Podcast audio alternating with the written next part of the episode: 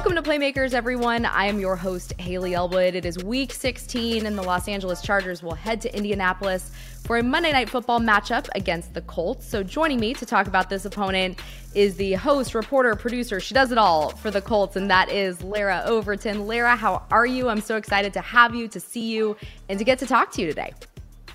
I'm so excited to be on with you. Thank you so much for having me. Excited looking ahead to, you know, obviously the holiday weekend. It's going to be another big Monday night game at Lucas Oil Stadium. It's a blue out, so a lot of Colts fans are hyped up for this one. Expected to be, if not already a sold out crowd, pretty much a sold out crowd because it is like holiday time. You know, you have a lot of families in there and a lot of people excited too to see this Chargers team come in that is making its playoff threat.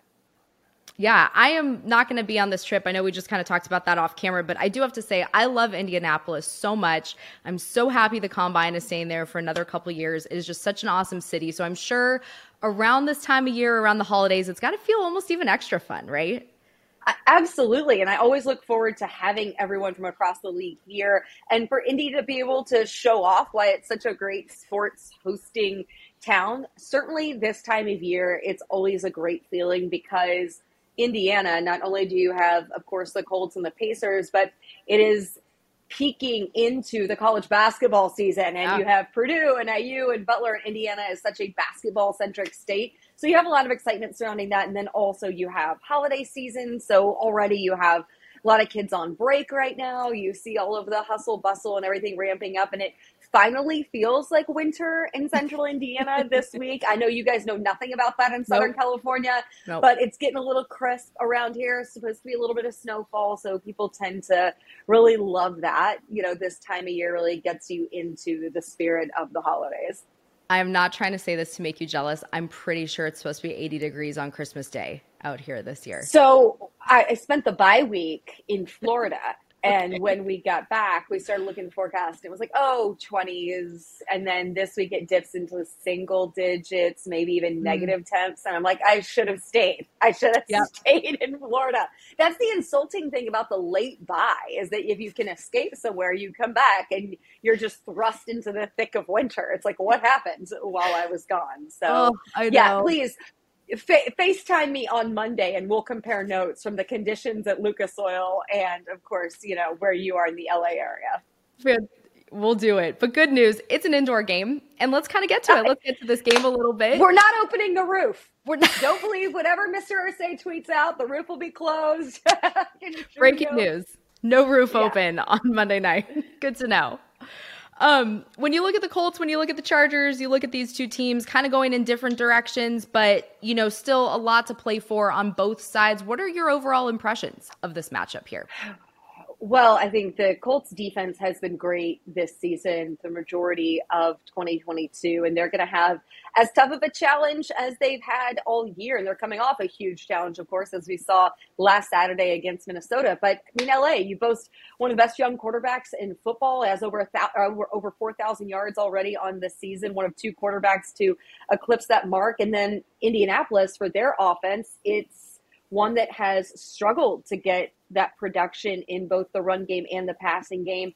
They've struggled with turnovers, giving the ball away all season long, struggled to protect Matt Ryan, struggled to establish the run game with Jonathan Taylor. Just last week against Minnesota, they were one for four in the red zone. So the two folds for Indianapolis is going to be trying to contain Justin Herbert. They have struggled with more mobile quarterbacks in instances this season and then protecting their own quarterback and attempting to establish a run game likely without Jonathan Taylor because all indications, nothing official from mm-hmm. the team standpoint, but the reports that we are hearing indicate toward that he will be out the remainder of the season. And Haley, I can tell you, when we were in Minnesota, he went out on that first drive and I saw him go over to the medical tent and then be taken into the locker room he never came back onto the field after mm. halftime. Oftentimes, guys will at least come out even after they've been ruled out.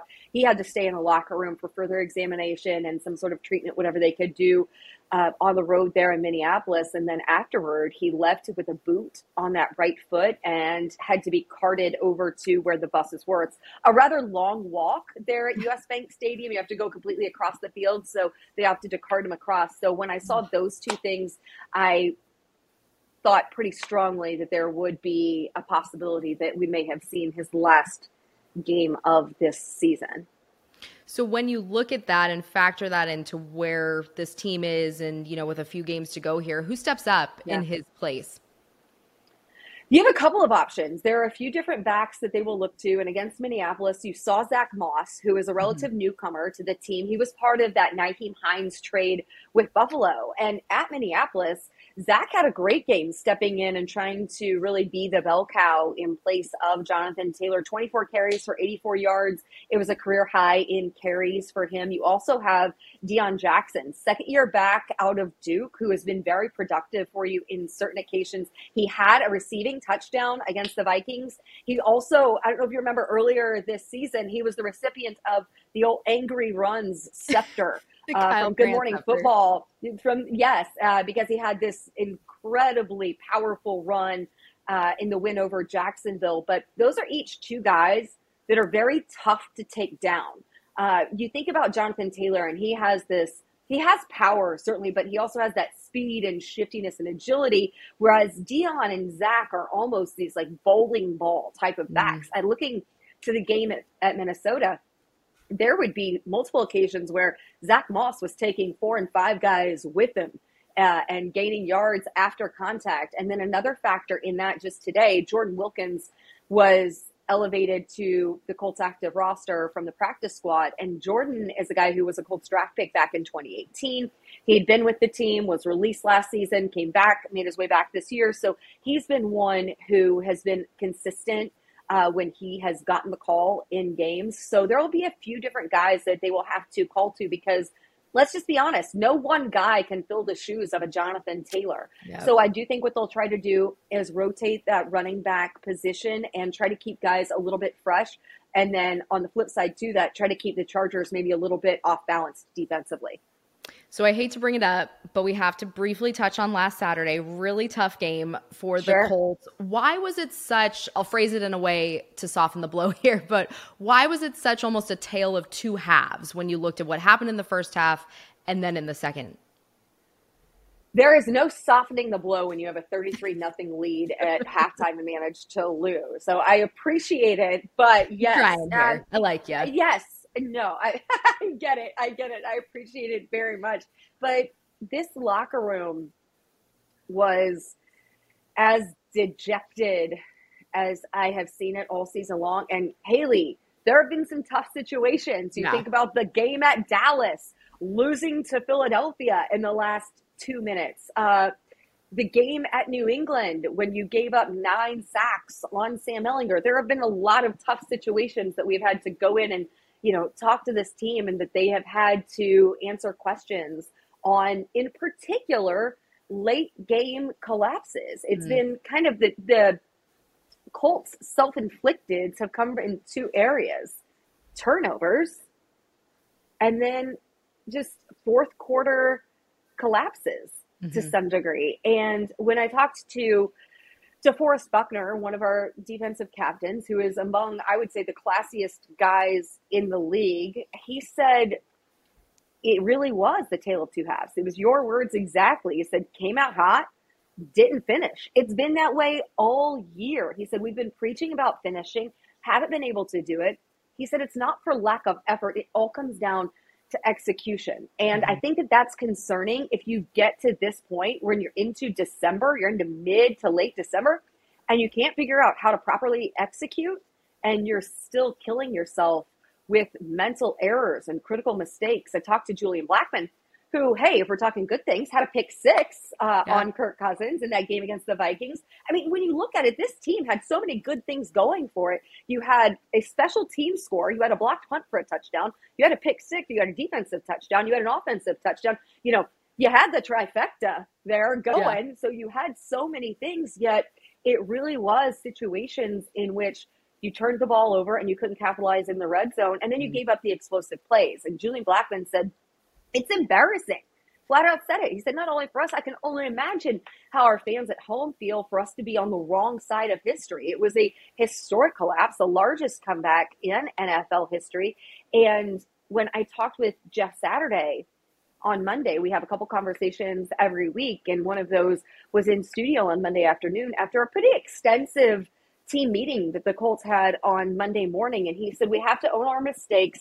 That was vital. And he really preached on accountability. And I do think that that is something that will be determined moving forward is how the Colts respond from what they faced. And are they holding themselves accountable? Are they holding each other accountable? Are they able to look upon some of the good things that you were able to do? And that was one thing jeff pointed to we need a little bit of perspective. He said, I got beat 41 to nothing in the playoffs. We did nothing well in that game. At least in this game, there were some things you can point to in the first half that went well for you. And really, it was. He said, We earned, you know, this was embarrassing and we earned that. We, we got to own the fact that we embarrassed ourselves. And defensively, it was kind of the things we've already touched on. It was giving mm-hmm. up the explosive plays, both in the run game and in the passing game. And, you know, that's something scary when you're going up a Chargers team that has plenty of offensive weapons. And then offensively, it was errors, in particular, the mental errors with red zone execution is what it comes down to. And he said, now we have to just understand what's expected. Uh, we do our stuff irrespective to what they do in regards to facing the Chargers. The Colts have been their biggest enemy this season. When you look at the games that they have gone into and gone toe to toe with teams, I mean, you beat Kansas City. You, you know, were lead or you, you know, had a lead in Dallas. You, it was a two point game going into the fourth quarter. I'm like trying to go through all the different situations. You were 33 to nothing in Minneapolis. Really, the majority of these losses have been situations in which you've you've cost yourself. It has been more so on what the Colts have failed to do mm-hmm. than what on most of the teams have been able to do, unfortunately, in a lot of these situations. Yeah, I mean, and you mentioned some of those good things. I was out and about, but kind of in the car, listening to the game, following along on Twitter. There were so many like stats graphics and things that had happened in that first half that had never been done before that you just kind of went, holy cow. To your point, if you can put it together for an entire game, you've really got something special going on. Absolutely. And that's that's exactly it's been every situation. I'm like looking back when the Colts have scored on opening drives or scored been able to amount points in the first quarter. You think about at Dallas, it was 10 points in the first quarter. Against Philadelphia, you were up 13 to 3. So if the Colts can find ways to do those early things well, establish leads, and then just hold on to them. For whatever reason, once they, I don't know if it's a complacency. I don't know if it is a we rest on our laurels or if it if they have to fight so hard to amount the leads that you don't have the gas to to finish it off. So it is a situation where I think on special teams the Colts have risen to the occasion. You've gotten very consistent um, success in the kicking game from Chase McLaughlin. He has been a bright spot for you. Finally, the Colts have really struggled to find that presence post Adam Vinatieri and Chase McLaughlin, who has been a journeyman. Yeah, in this league.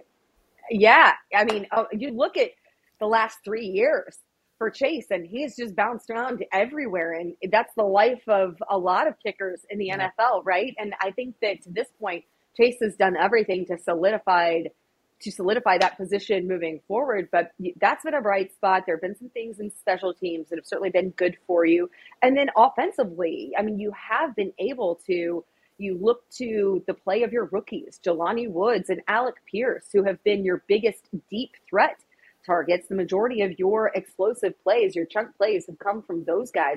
Your tight end and Jelani and wide receiver and in Alec. And a credit to Matt Ryan for being able to develop those guys and get as much production as you have from first year guys like that. You, of course, have Michael Pittman, who continues to be the focus of this receiving game. Now it's going to be establishing that run and figuring out who will step up for you. I think all signs do point to it being Zach Moss, who has a veteran savvy about him. And then, man, defensively, this defense has been so stingy and so ferocious they have been able to attack quarterbacks like we saw last week against Kirk Cousins. But again, it's the explosive plays that you've given up that have really been the dagger in your chances late in games. And if you look at the Dallas game, that's a lot of what happens as well.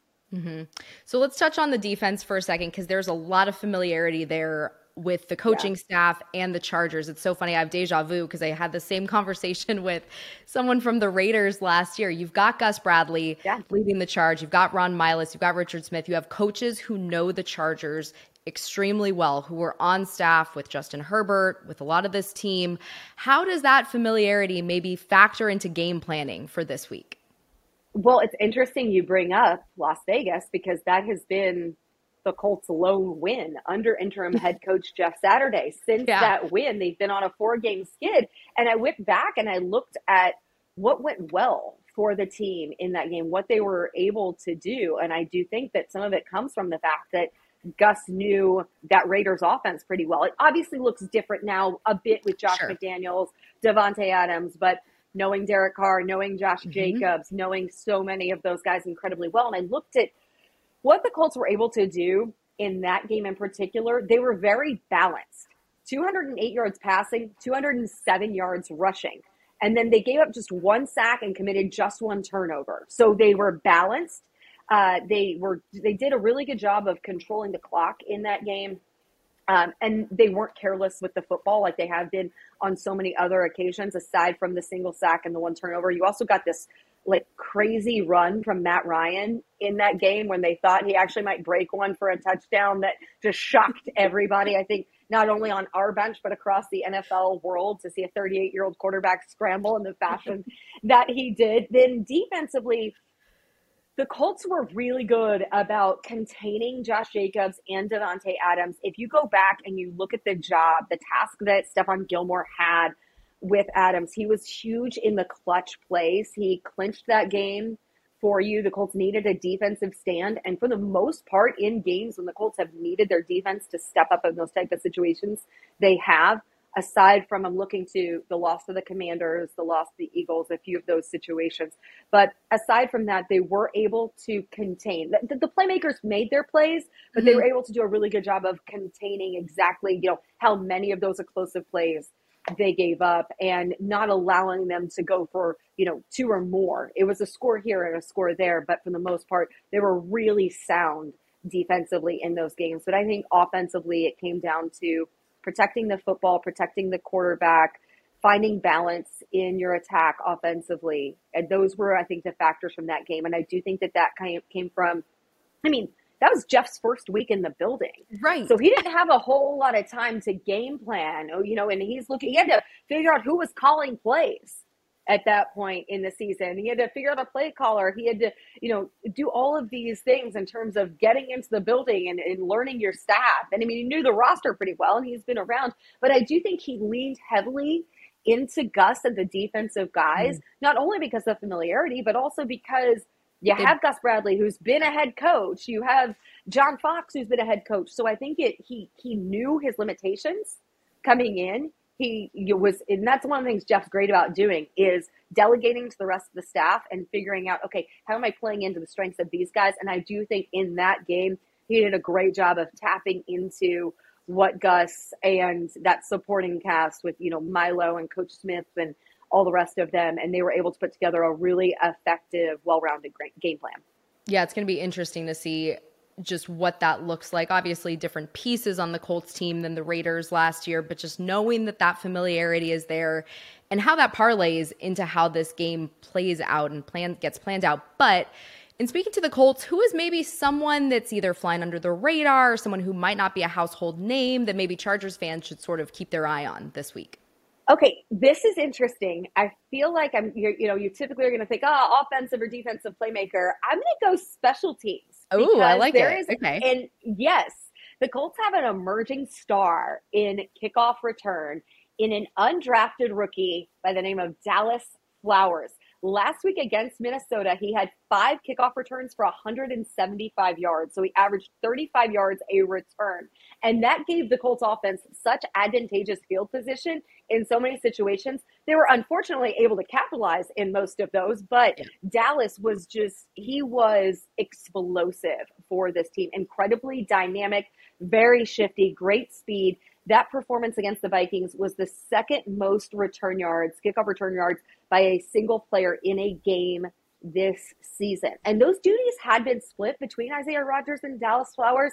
Now Dallas has really solidified himself into that role. So that has been a pretty significant factor, uh, at least in the most recent games. Dallas did a great job returning. Um, in Dallas, actually, uh, as well. So I do think that that's a, a factor that most people would probably not take into account.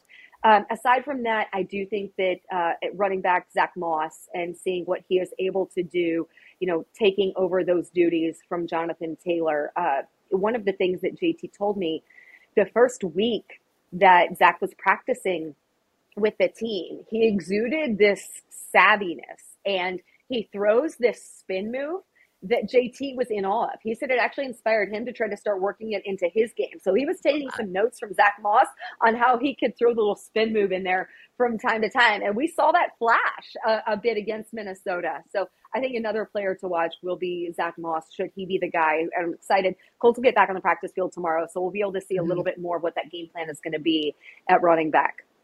Yeah, absolutely. I know we're taping this a little early, especially for a Monday game, but with the holidays, we got to just get it done, get it out. But yeah. final question for you. I know you mentioned kind of getting to Justin Herbert and also on the Colts side, just better red zone production and all of that. But what do you think is a factor that will determine how this game plays out? If the Colts can eliminate self inflicted, and I'm talking penalties, turnovers, fumbles, interceptions, miscues, lack of communication. If we if the Colts can do that, they'll at least be in the game, right? And yeah. if this team if this team team can find a way to establish consistency going into the fourth quarter and then go toe to toe with LA, I think that you, you have a chance. I think that'll certainly be a factor. I also think it'll be huge in how effectively this defensive front can pressure Justin Herbert. Last week, you had six diff- or it was six different players with sacks on Kirk Cousins. They were very effective with the rotation up front, including second year man Dayo Odeyingbo. He had two sacks, which was a career high for him. Second year guy, he was a draft pick out of Vanderbilt and was coming off a an Achilles tear mm. last year. So he was really limited last season, didn't come on until the latter part of the year as he was recovering. And he told me last week he feels night and day different because last year, although the Achilles was healed, he had to just get onto the field to fully get himself back and to try to regain some of the strength and the quickness and the push that he needed off that Achilles. But he said totally night and day difference, feeling much more like him old self, like his old self. That's been a great thing to see. Uh, you have DeForest Buckner, Grover Stewart up front, Yannick Ngakoue, of course, as well. Kwity Paye. There are a lot of guys who have the ability to get after the quarterback, and you're going to need to do that and and do it consistency. Do it do it with consistency if you are going to attempt to contain this offense and the wealth of playmakers that Justin has at his disposal. Wow, that's a good point. The Chargers have battled through injuries all season long. Offensively, though, right now, they're pretty yeah. healthy. And I think that's what they want at this point when you talk about trending into the latter part of the year. Larry, you're the best. You shared so much insight. Thank you so much. It was so great talking to you. Merry Christmas. Happy holidays. We look forward to a good one on Monday. Yeah, Merry Christmas. So th- thank you so much for having me. Really appreciate the time. Hey, Colts and Bolts on Monday night, right? Looking forward to to a great one. We'll send you some snow from Indianapolis. Appreciate that. Thank you.